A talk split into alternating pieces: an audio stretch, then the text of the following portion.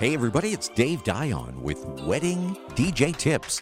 Today's podcast episode Do you take breaks? You know, this question comes up quite often, and I'm not sure why that when I hear it, I'm kind of surprised that people might think that I need to take a break at their wedding. So, the quick answer to the question of do you take breaks is an absolute no. I don't take any breaks during the entire time that I'm the DJ at your wedding ceremony, cocktail hour, dinner, and dancing.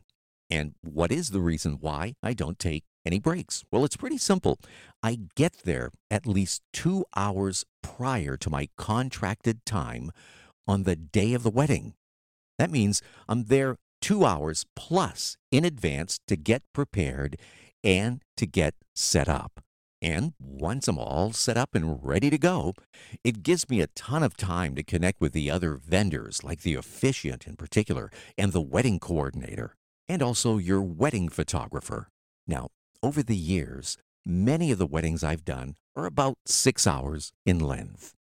And I need to be paying attention to the entire six hour time span. No breaks needed. So once things get underway, like the pre ceremony time, the actual ceremony, the cocktail hour, dinner, and finally dancing, every one of those things demands my full attention.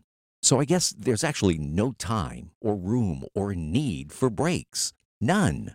And there's quite a few weddings that go well beyond the six hour time span. Still, no need for a break. So for me, as somebody who dedicates the entire day to being the wedding DJ for this particular wedding, it comes naturally to show up early, be prepared, and then work hard all day into the night.